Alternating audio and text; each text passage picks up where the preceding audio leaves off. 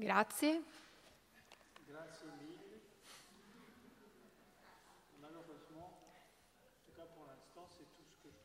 Grazie mille, riesco solo a dire grazie mille in italiano, ma ho promesso all'amico professore Marco G che anch'io imparerò l'italiano, spero bene quanto lui. Grazie agli organizzatori del Festival di Filosofia, è un grande piacere per me essere qui oggi. Si tratta di belle città appunto che ospitano il festival e mi piacerebbe anche poter partecipare a tutte le conferenze proprio come ascoltatore. Si tratta di un festival davvero interessantissimo.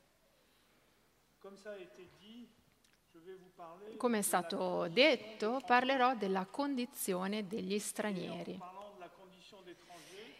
Parlerò appunto della condizione di straniero, ma in realtà parlerò di voi e di me, quindi parlerò di tutti noi. La condizione di straniero è qualcosa di assolutamente relativo. Dipende dai contesti, dipende dalle situazioni, dalle relazioni. E questa relatività dello straniero è qualcosa che noi condividiamo, noi tutti, e quindi si tratta di qualcosa di universale. Come sapete in Europa a partire dagli anni 2000 e ancor più, soprattutto dopo il 2015, il dramma dei migranti alle frontiere non ha smesso di aumentare. I governi hanno voluto mostrarsi protettivi nei confronti dei loro cittadini, additando i migranti proprio come una minaccia per la sicurezza e l'identità de- delle persone. I muri, le espulsioni, i controlli di massa, la presenza dissuasiva della polizia, la chiusura dei porti alle imbarcazioni di salvataggio, beh, tutto questo dovrebbe presumibilmente rassicurare gli abitanti impauriti, cittadini pronti a cedere una parte della propria libertà di fronte allo spettro dello straniero pericoloso, predatore, straniero approfittatore, anche a costo proprio di privarlo dei suoi diritti umani che i nostri paesi considerano universali, addirittura fino a lasciarlo morire. In ogni angolo del mondo conosciamo la foto del piccolo bimbo Aylan che assomiglia tanto a mio figlio, al mio amato bambino, addormentato e rannicchiato il 3 settembre su una spiaggia, su una spiaggia turca. Conosciamo la storia di questo bimbo, ma forse conosciamo meno il significato di 40.000 morti quindi un numero di 40.000 morti nel Mediterraneo tra il 95 e oggi, ossia da quando è stata creata l'Europa di Schengen. 40.000 morti nel Mediterraneo. Il, maro, il, il mare che ci accomuna, il mare nostrum, il mare comune all'Europa, all'Africa e al Medio Oriente. Ma che cosa quindi abbiamo fatto per poter accettare di vivere accanto a questa ecatombe quotidiana di cui la storia conserverà il ricordo? Il Mar Mediterraneo, il Sahara, il deserto messicano, il Golfo del Bengala sono diventati dei cimiteri dell'universale, la prova fisica di uno sconvolgimento antropologico globale è tale sconvolgimento che deve interpellarci, deve allarmarci, deve farci paura, assolutamente. Una parte dell'umanità viene considerata irrilevante, trascurabile, sacrificata senza mai essere sacra, come indicato da Agamben attraverso appunto la definizione homo sacer quindi una parte dell'umanità meno umana, dunque, come se fossero tornati eh, al tempo della colonizzazione europea del mondo nel XV secolo, quando i bianchi proprio si chiedevano se gli indiani d'America e i neri avessero davvero un'anima umana. Ma com'è possibile tutto ciò? Come può lo straniero arrivare ad essere così radicalmente altro, radicalmente, quindi radicale, da, da radix, radice? Questa è proprio la domanda sulla quale vi invito a riflettere, cercando però di sdrammatizzandola, senza dire appunto quelli che alcuni rivendicano, ossia che non ci sarebbero frontiere o che comunque bisogna batterle e che nessuno è straniero sul nostro pianeta. Al contrario, la mia riflessione parte non da un'utopia, ma da una constatazione, ossia che siamo tutte e tutti sempre più frequentemente stranieri nel mondo, poiché siamo sempre più spesso confrontati a qualsiasi tipo di frontiera, frontiera amministrativa, geopolitica, sociale, linguistica, religiosa. E in quanto tali, noi partecipiamo a questo mondo che cambia costantemente. A seconda dei casi, noi attraversiamo le frontiere oppure restiamo bloccati. E tutto questo mi porta a chiedermi, ma come diventiamo stranieri e come cessiamo di essere stranieri?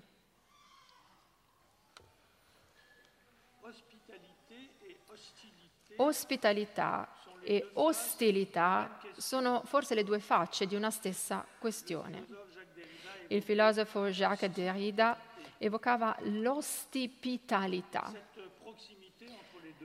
Questa vicinanza tra le due parole crea forse un fastidio, un disagio, perché entrambe evocano la figura dello straniero, lo straniero considerato come un intruso. Anche stasera poi ascolterete le parole di Jean-Luc Nancy e eh, non c'è bisogno ovviamente di presentazione, ma appunto lui sostiene che vi sia nello straniero qualcosa dell'intruso, senza di cui egli perde la propria estraneità, appunto come sostiene Jean-Luc Nancy. Accogliere lo straniero, beh, bisogna pure che sia anche mettere alla prova proprio la sua intrusione. Il più delle volte non lo si vuole ammettere. Una correttezza morale presuppone che si riceva lo straniero spazzando via sulla soglia la sua estraneità. Pretende dunque che non lo si accolga nemmeno, ma lo straniero insiste, lo straniero fa intrusione.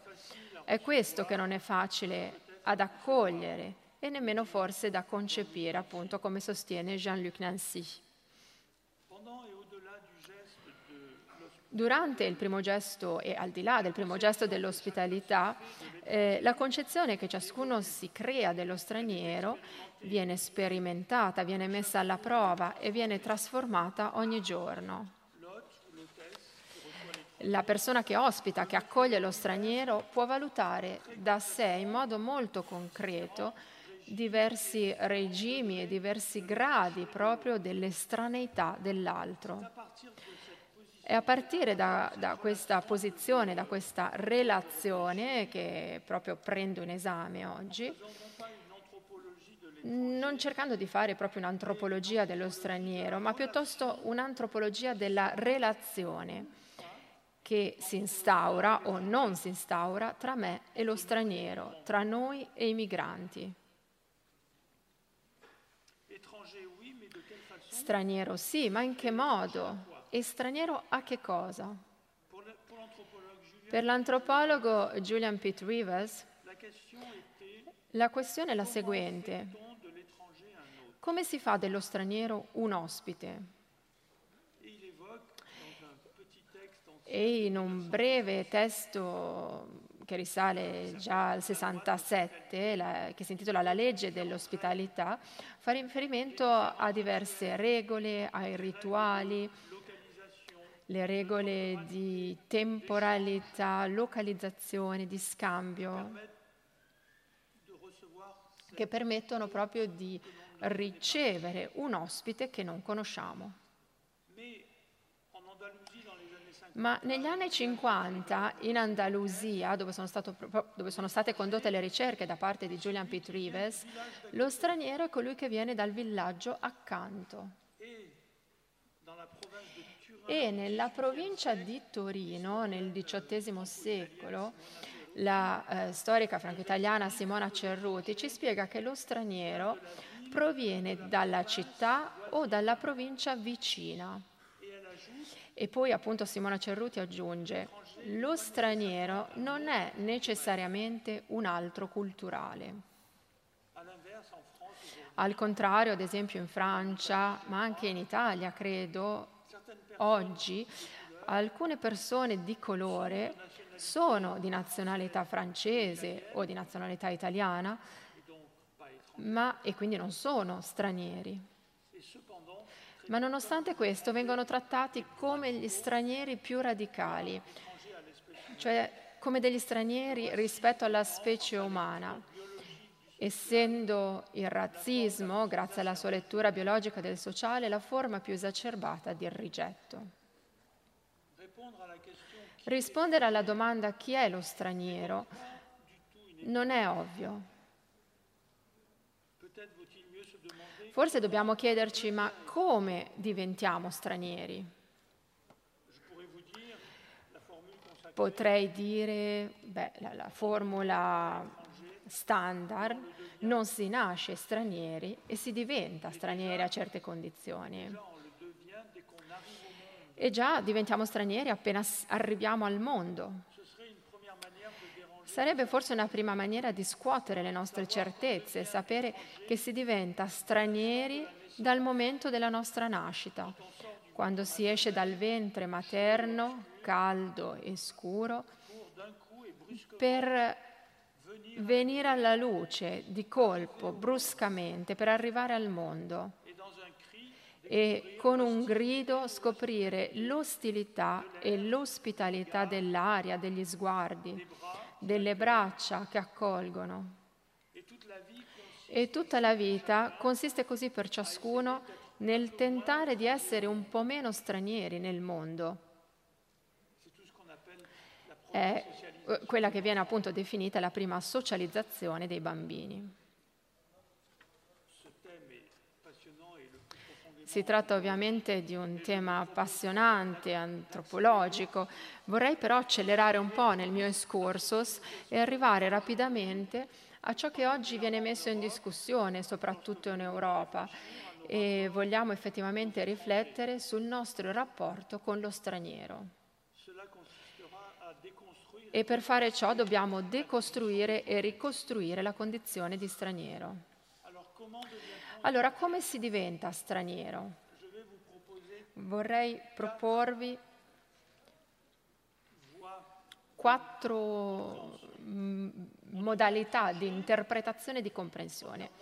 In primo luogo, diventiamo stranieri arrivando da altrove, quello che è stato già detto appunto durante l'introduzione, arrivando da altrove, arrivando dal fuori e eh, stravolgendo, anche senza volerlo, un ordine stabilito, un ordine di posizione, qualunque esso sia, ad esempio l'ordine della casa, quando entriamo in una casa, l'ordine del villaggio, del quartiere, della città, dello Stato.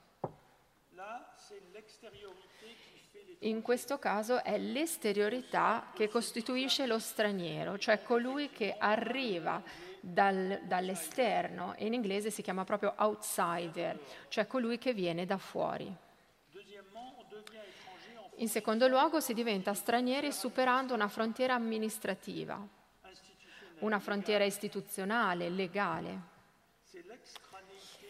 Questa è l'estraneità, appunto, come dicono i giuristi, l'estraneità che fa, che crea lo straniero. In inglese si parla proprio di foreigner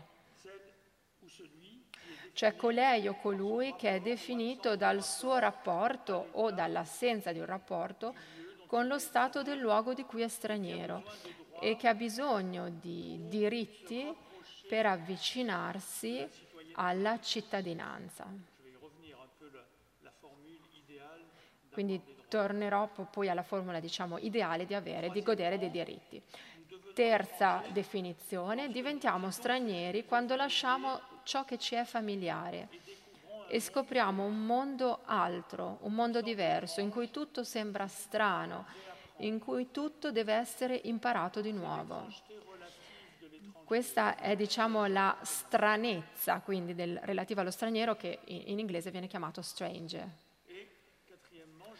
E poi una quarta definizione, ho già, come ho già detto all'inizio della mia conferenza appunto, uno stato radicalmente altro, ossia altro alla radice, ovviamente tra, tra virgolette, in apparenza al limite dell'umano, cioè alienato ad un mondo del tutto altro, cosa che rende possibile la sua invisibilità, a partire dalla quale si stagliano i fantasmi peggiori, la fantascienza forse di colui o colei che non conosciamo.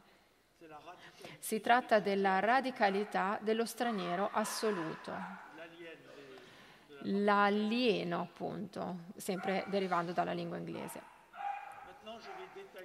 Ora vorrei precisare, darvi più dettagli su ciascuna di queste concezioni dello straniero. E tutto ciò dovrebbe forse permettere a ciascuno di noi di riconoscerci in questi ritratti, anche se parlo appunto di stranieri.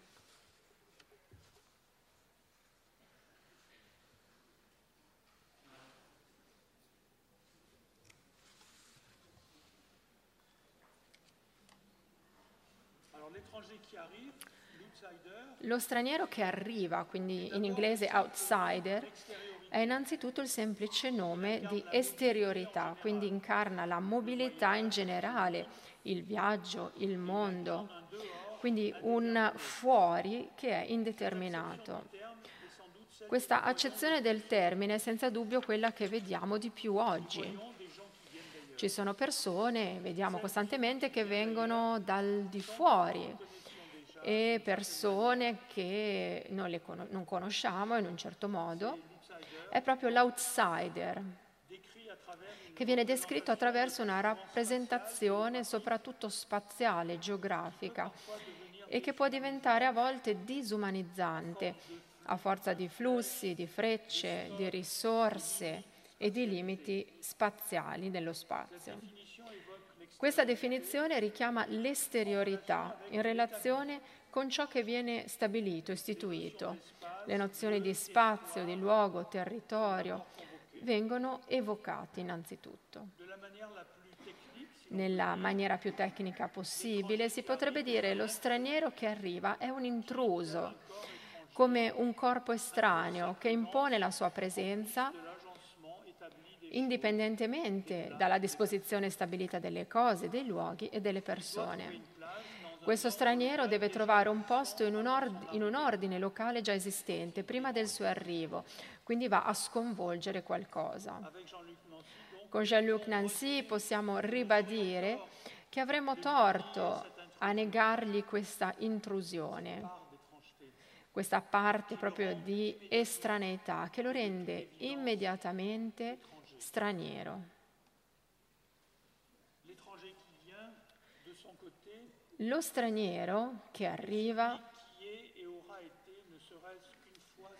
è colui che, una volta arrivato, appunto, è quell'intruso che mantiene sempre una traccia fisica, linguistica, psicologica, mnemonica della sua esteriorità prima, forse ancestrale, quindi dei genitori, dei, dei nonni, una, un'esteriorità dimenticata dopo varie generazioni.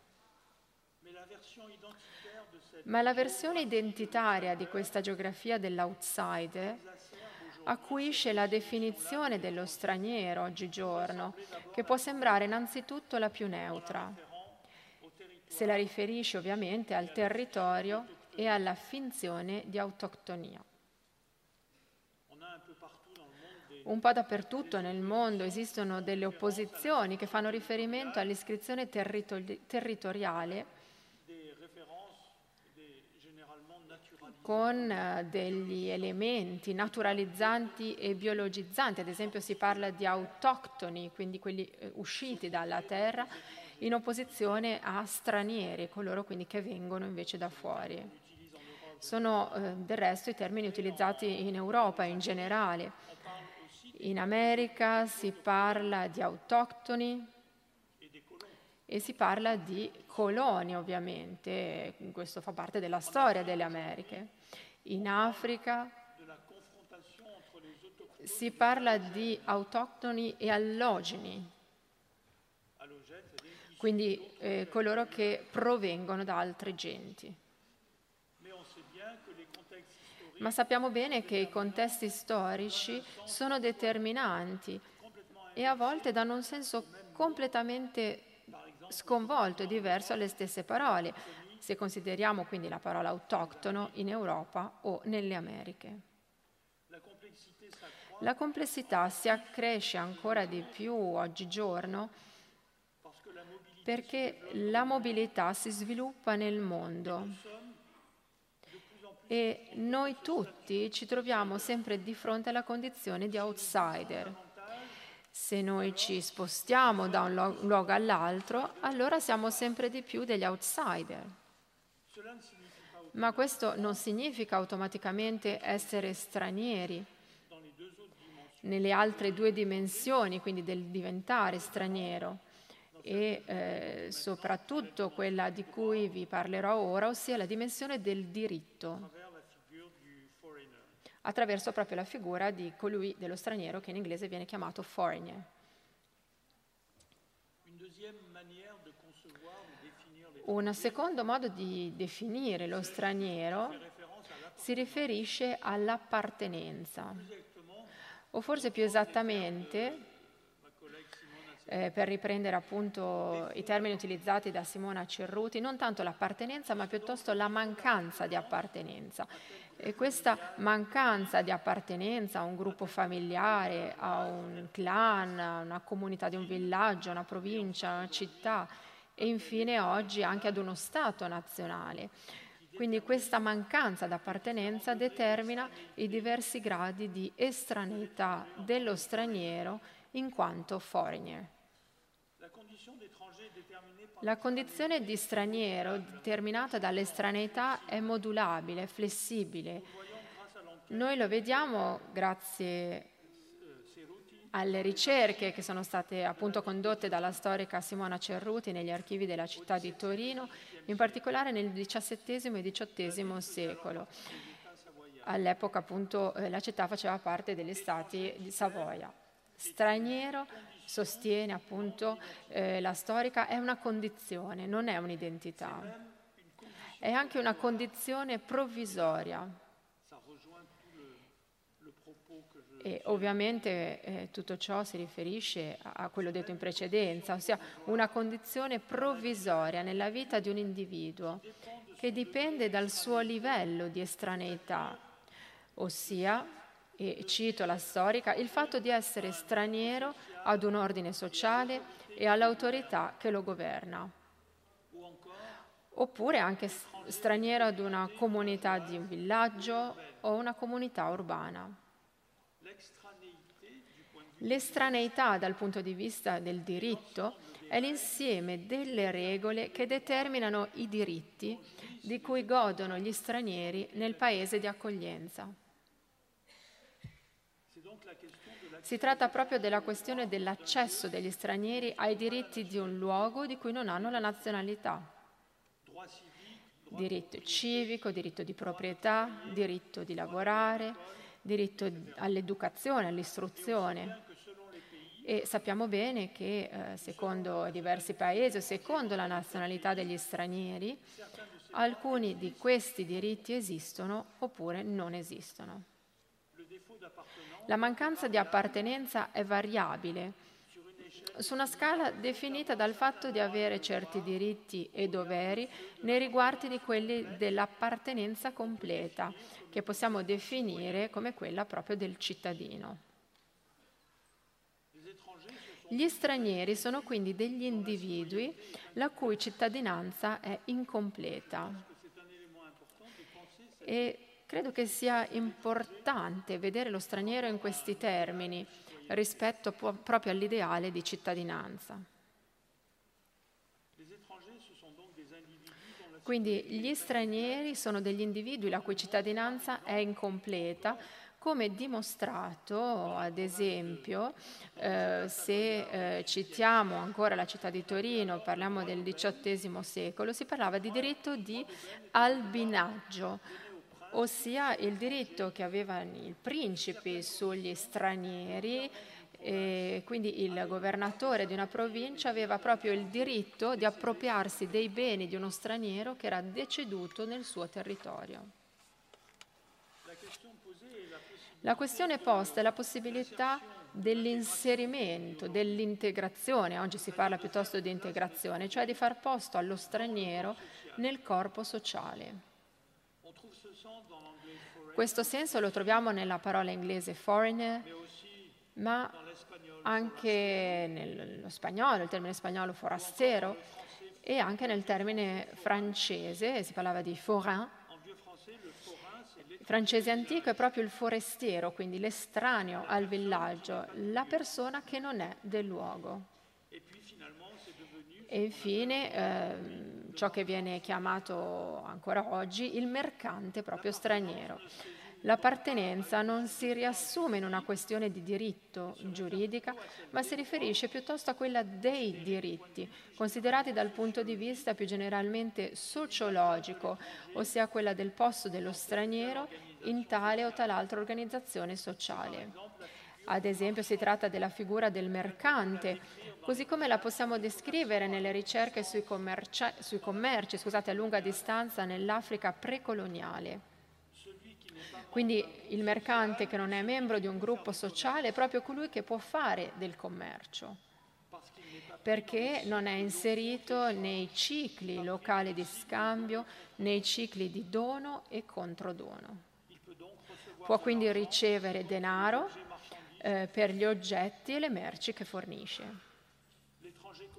Lo straniero commerciante è una funzione essenziale dell'esistenza delle società africane, ad esempio. E io stesso me ne sono occupato nel funzionamento contemporaneo di una diaspora mercantile, quelle dei commercianti Hausa in Africa dell'Ovest, in Africa occidentale, organizzati in maniera trans- transazionale. Ciò che mi è apparso altrettanto interessante, eh, proprio dell'esistenza di un'organizzazione sociale del gruppo straniero commerciante, è questa progressiva trasformazione del posto degli individui all'interno del gruppo, nella città. In questo caso appunto par- mi ero occupato di Lomé, la capitale del Togo, e proprio nel paese. In riferimento alle mie ricerche, proprio mi ero reso conto che più della metà di questi stranieri era nata a Lomé ed, erano, ed era proprio il caso dei tre quarti di quelle persone che avevano meno di 40 anni che vivevano quindi nel quartiere diciamo, degli stranieri, ma che non avevano alcuna conoscenza del loro paese di origine. Parlavano il francese e l'ewe, che è la lingua ufficiale del paese, della capitale, facevano i loro studi, si sposavano più frequentemente degli antenati proprio all'interno del gruppo straniero. Essere straniero non equivale quindi ad una assenza di relazioni, anzi sposarsi fuori dal proprio clan, eh, fare del commercio fuori dai cicli di scambi, esercitare alcuni mestieri specifici. In Africa precoloniale o contemporanea, come a Torino, appunto, sotto l'Ancien Régime, c'è proprio questo bisogno di questo straniero, il foreigner e si tratta di una condizione mutevole che cambia costantemente. Vorrei continuare a parlare proprio di questa figura dello straniero. Si tratta di una figura moderna e urbana. Come è stato dimostrato all'inizio del XX secolo dal eh, sociologo George Simmel, che appunto diceva che lo straniero può essere arrivato ieri e potrebbe non ripartire domani, ma non ha perso la sua libertà di andare e venire. Tale libertà può fondare una cultura propria, distintiva, ossia un ethos dello straniero, una condizione fatta cultura in qualche modo e poi ne, ne parleremo anche in seguito.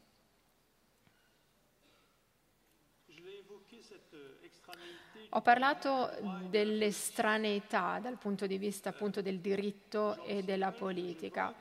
George Simmel eh, parla di forma sociologica dello straniero che associa mobilità e libertà. Questa libertà è un po' il lato positivo della mancanza di appartenenza di cui ho parlato poc'anzi.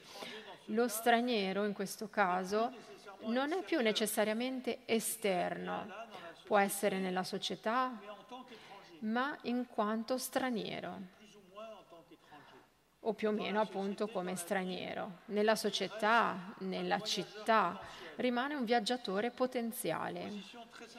Una posizione molto singolare dello straniero che può certo essere un elemento del gruppo lui stesso, ma la cui appartenenza o mancanza di appartenenza prende la forma di un'apparente esteriorità o di una traccia di esteriorità proprio all'interno della società.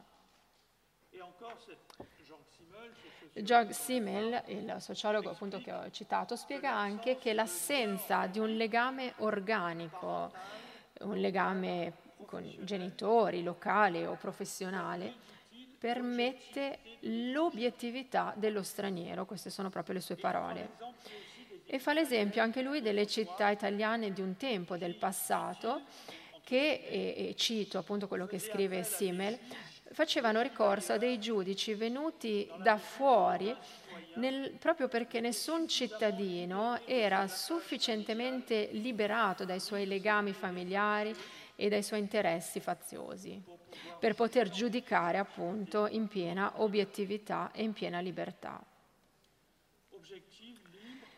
Obiettiva, libera, mediatrice, la partecipazione dello straniero è una partecipazione molto particolare, la sua partecipazione alla società ovviamente. E eh, come diceva appunto il sociologo Simmel, il suo sguardo eh, sulla società è simile proprio all'obiettività dell'osservazione teorica. Sempre un po' sfasato, lo straniero occupa dunque una posizione di conoscenza, prendendo il posto dell'osservatore per il quale la frontiera può essere un metodo, come appunto Sandro Mezzadra, appunto il filosofo, disse in un'opera intitolata Border as a Method, quindi la frontiera come metodo. Ma sappiamo che la posizione è rischiosa. Lo straniero può essere sempre considerato come l'emissario del partito dello straniero e oggi appunto lo riscontriamo eh, sempre, si pensa che gli stranieri abbiano sempre qualcosa a che fare con i terroristi.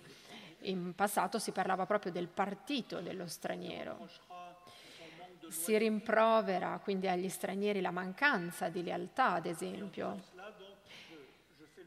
E eh, in tal caso quindi vado a fare un collegamento con la terza parte, o meglio la terza dimensione della condizione dello straniero, ossia la dimensione culturale e antropologica.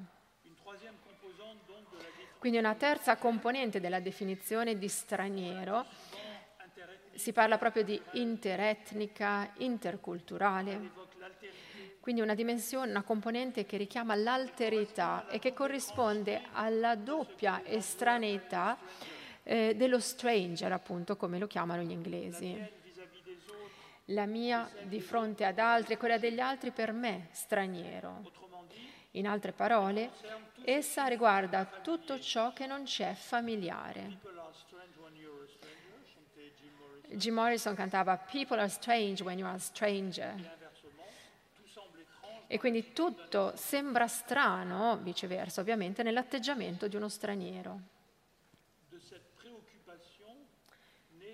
Da questa preoccupazione nasce proprio il tentativo di cristallizzare, etnicizzare questa estraneità, questo comportamento strano che ci troviamo di fronte a noi e che vediamo bene in Europa. Si tratta una, di un atteggiamento forse che denota pigrizia, che si accontenta di luoghi comuni, che ha bis- bisogno di luoghi con- comuni, di stereotipi facili e rifiuta tutto il beneficio della relazione e dello scambio. È proprio il contrario quello che noi facciamo adesso, in questo momento.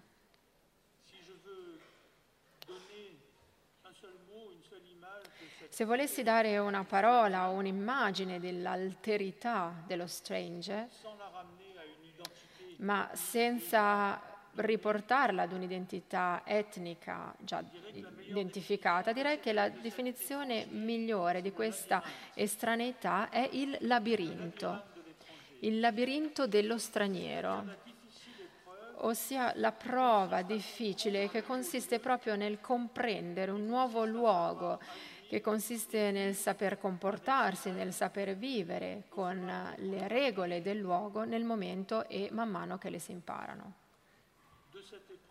Da questa prova lo straniero trae due caratteri fondamentali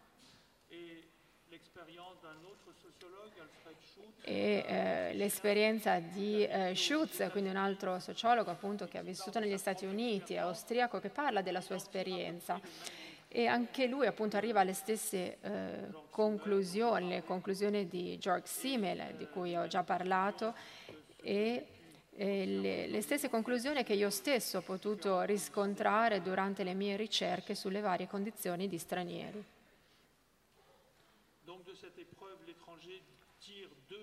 Quindi, come dicevo, lo straniero trae da questa prova due caratteri fondamentali. Da una parte l'obiettività e l'intelligenza del mondo, perché lo straniero ha scoperto che la maniera, il modo di vivere che pensava fosse normale è lungi dall'essere così universale come pensasse e pensava quindi di essere universale, ma in realtà tutto il mondo si crede universale, invece tutti sono diversi.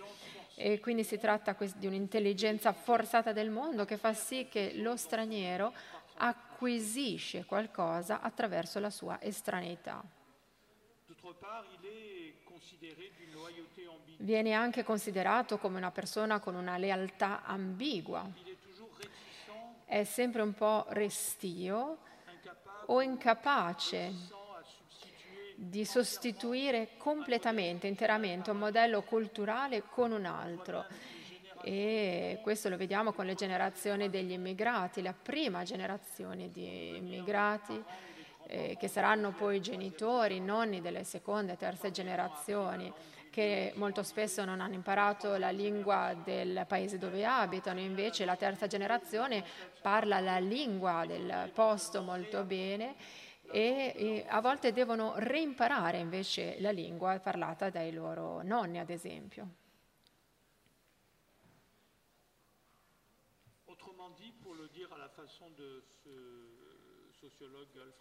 Come appunto Alfred Schutz diceva, lo straniero è un ibrido culturale che vive alla frontiera di due modelli diversi di vita, senza sapere verso quale dei due deve andare.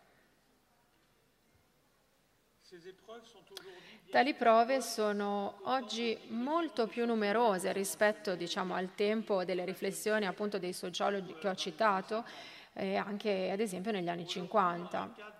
Oggi in uno scenario sempre più spesso cosmopolita, in cui ciascuno si trova coinvolto, la condivisione di estraneità e familiarità rappresenta una prova abituale praticamente una prova di tutti i giorni. Come se tutti i giorni eh, scopriamo qualcosa che c'è straniero, qualcuno che è straniero, qualcosa di esterno e di straniero. È questo che dobbiamo pensare, che dobbiamo accettare e ovviamente non è facile. Pensare questa condizione di straniero in tutta la sua complessità e la sua, dinamica, la sua dinamicità costante può, aiutarti, solta- può aiutarci non soltanto ad accettarla, ma approfittare di questa relazione e soprattutto attrarre tutta la ricchezza che ci fornisce.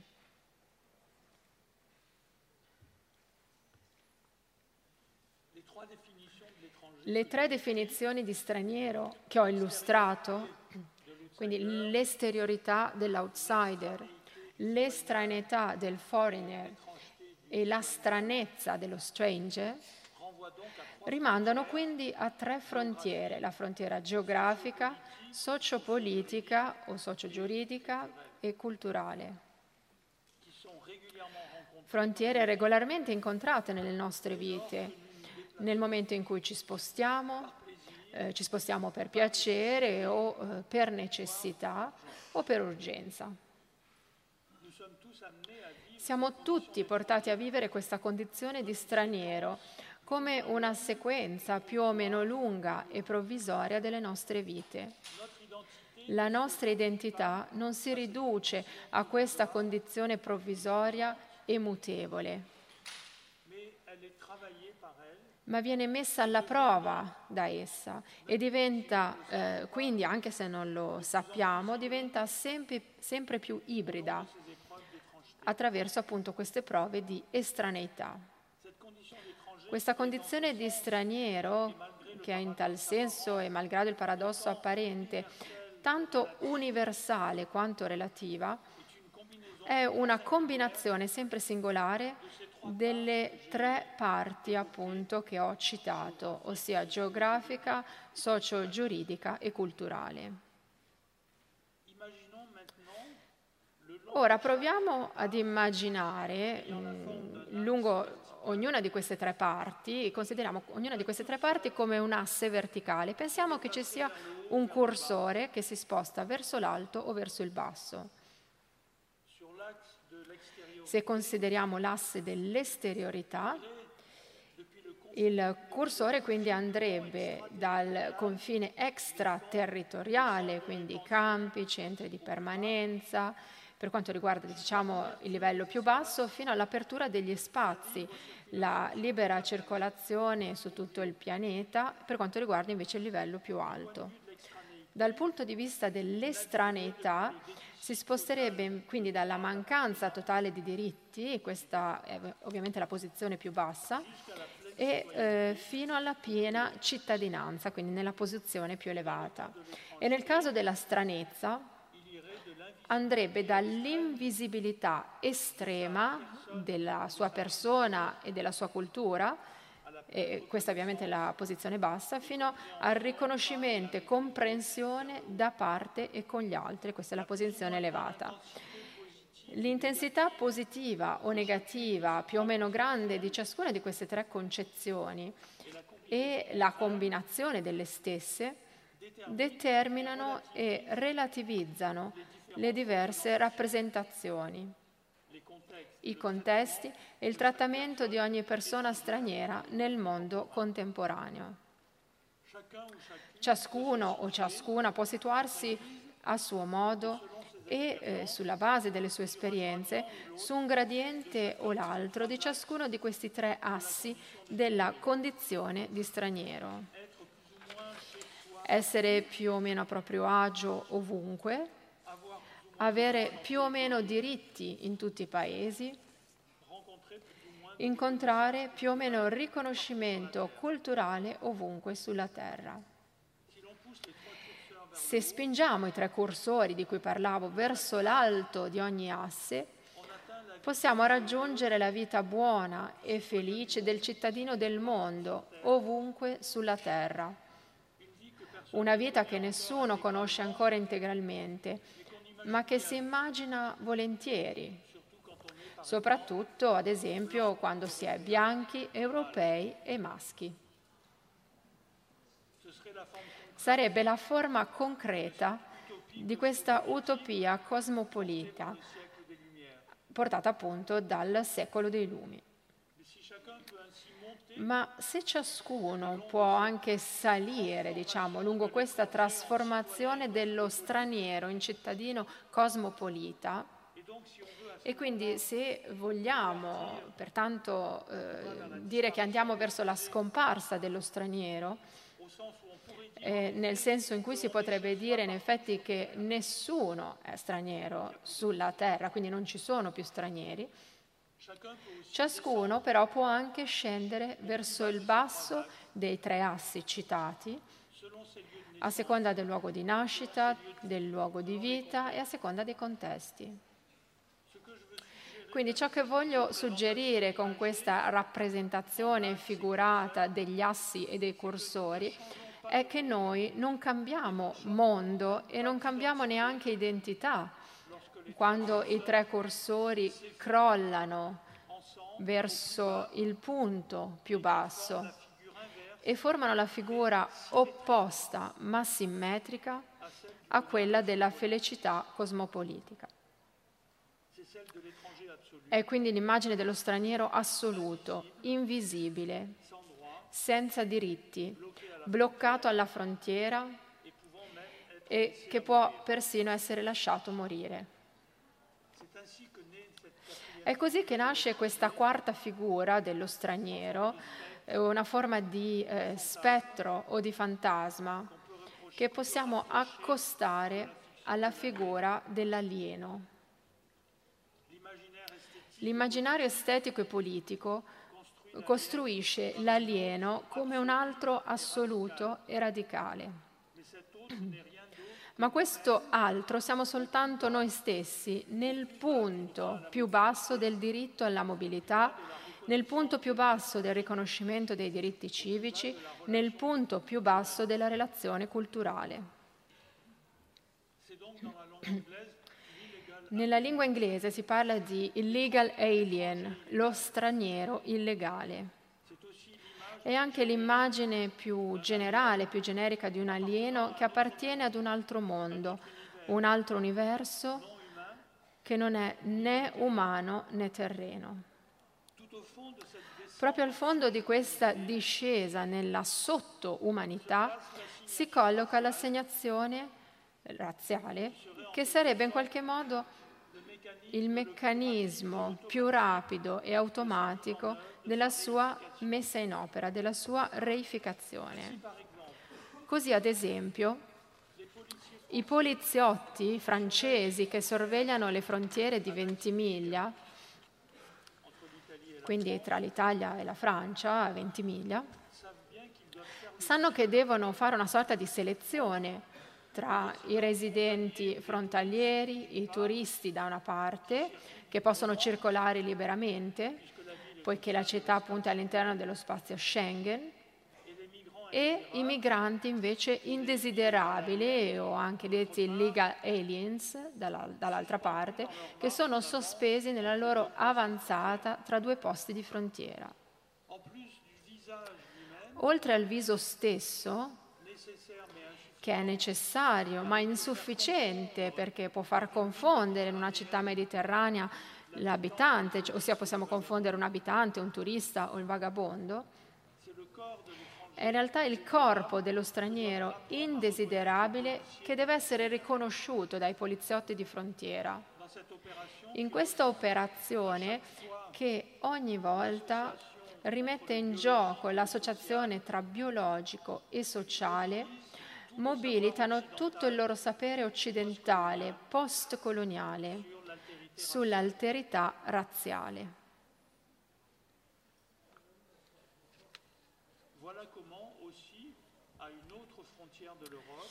Ecco che ad un'altra frontiera dell'Europa, la frontiera esternalizzata del Marocco, un cittadino americano, Timothy Hux, si è fatto arrestare per strada a Rabat, si è fatto interrogare continuamente, si è stato maltrattato ed è stato imbarcato con una quarantina di migranti subsahariani.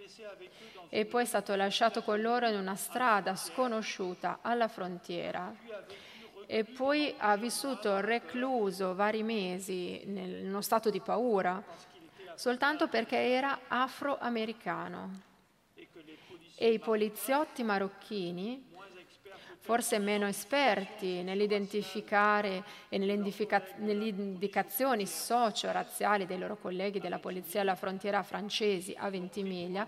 Quindi i poliziotti marocchini l'hanno considerato, l'hanno preso per un nero africano e quindi necessariamente un illegal alien e l'hanno trattato come tale. Timothy Axe, quindi, in questa storia, ha compreso che poteva passare proprio per sfortuna o per pura casualità dalla cittadinanza, quindi la più valorizzata al mondo la più desiderata appunto, quindi la cittadinanza americana, è potuto passare alla condizione disumana peggiore, anche se lui non è cambiato, è sempre la stessa persona. La sua conclusione ovviamente combacia con la mia. Se alla fine è riuscito a far valere i suoi diritti e far risalire quindi di colpo il suo cursore verso la sommità dell'asse del foreigner, beh, lui ha scoperto che siamo tutti più o meno stranieri sulla Terra. E ha scritto in un tweet il 30 agosto 2019 che cosa dà a chiunque il diritto di trattare della sorte delle persone che non sono americane? Nessuno dovrebbe essere trattato in tal modo e quando vi capita, quando vi succede, non sapete il perché. Beh, pensateci prima di prenotare il vostro biglietto aereo.